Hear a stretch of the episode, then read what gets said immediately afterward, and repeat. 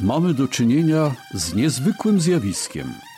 Oto radio, które od początku swojego istnienia znajdowało się pod nadzorem osób odpowiedzialnych za treści przekazywane na antenie, wymyka się spod kontroli, wpadając w ręce każdego, kto chce się wypowiedzieć publicznie, niezależnie od tego, czy ma coś do powiedzenia, czy też nie. To jest audycja dla początkujących i zaawansowanych podcasterów.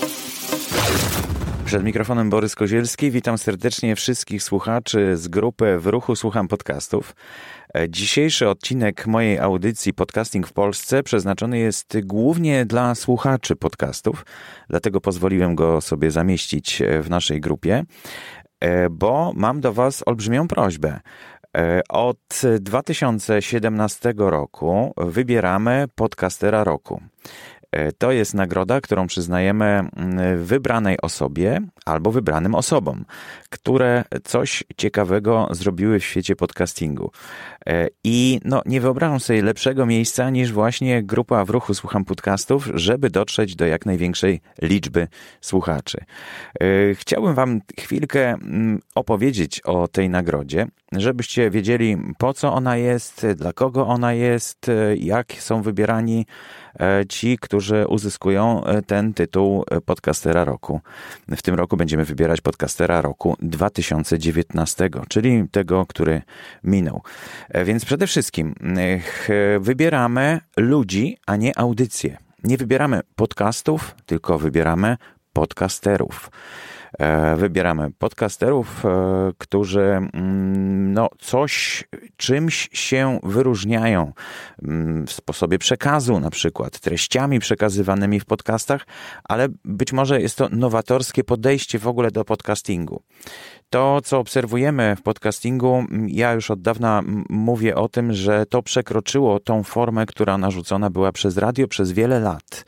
W tej chwili y, nasza forma, która realizuje się w podcastach, jest znacznie ciekawsza i znacznie bogatsza niż to, co mogliśmy, czego mogliśmy słuchać w radiu.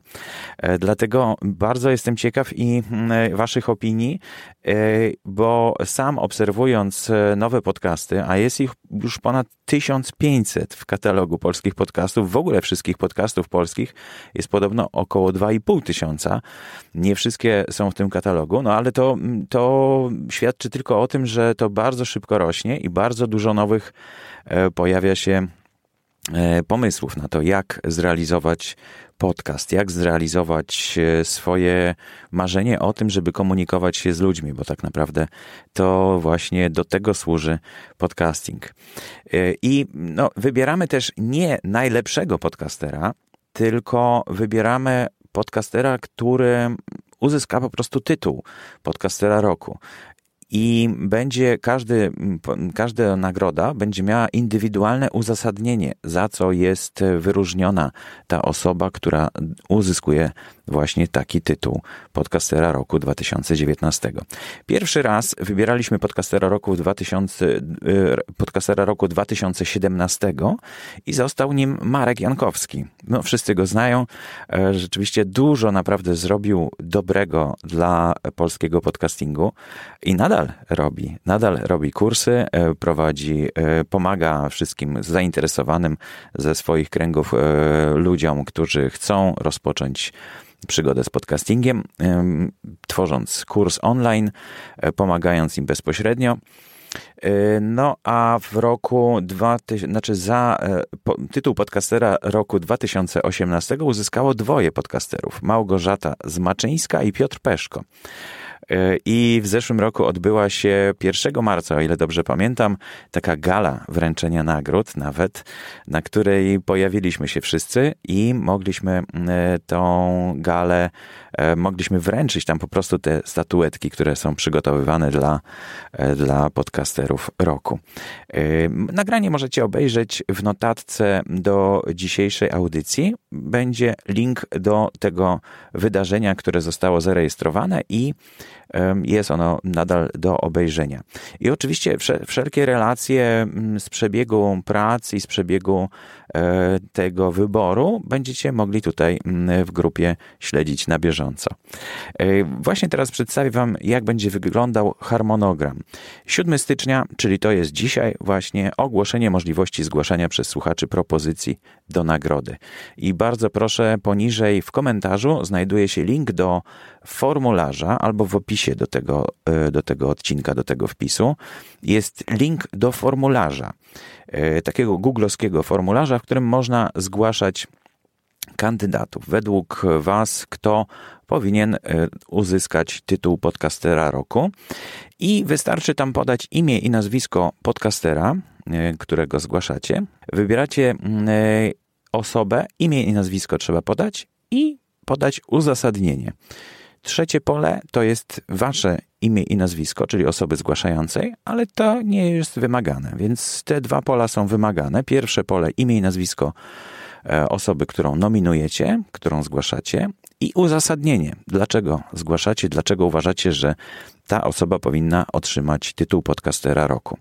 E, fajnie jest podać to trzecie pole, również Twoje imię i nazwisko, dlatego że mm, no, ja się staram tutaj jak tylko mogę, żeby zdobyć jakichś sponsorów, e, żeby załatwić jakieś nagrody nie tylko dla podcasterów, ale i dla głosujących. E, być może będą jakieś nagrody, na przykład dla osoby, która poda najciekawsze uzasadnienie. To od razu mogę ogłosić, że mm, ja mam jakieś drobne nagrody, ale może uda się, uda się zdobyć coś, coś ciekawszego, coś bardziej wartościowego, no bo ja mam tam jakieś drobiazgi naprawdę. Ale no, na pewno jakoś, e, jakoś tutaj uhonorujemy też e, najciekawsze wpisy.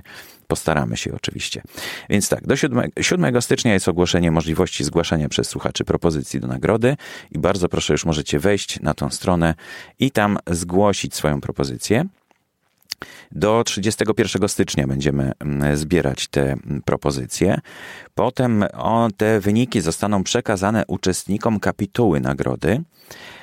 10 e, lutego 2020 roku Będziemy się naradzać do 10 lutego, będziemy naradzać się wśród e, właśnie członków kapituły nagrody, no i wybierzemy nagrodzonych. Albo będzie to jedna osoba, albo dwie osoby, albo kilka osób. To zależy od tego, e, od tych obrad kapituły nagrody.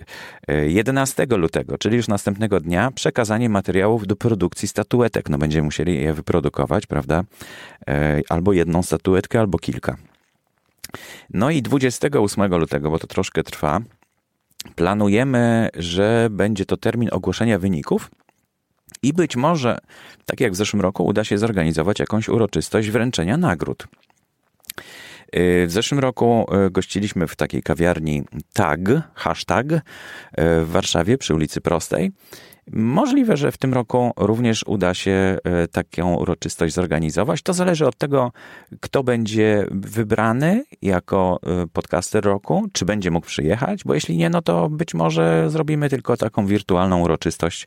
Spotkamy się po prostu i ogłosimy e, te wyniki przez, przez internet i oczywiście tutaj w grupie też.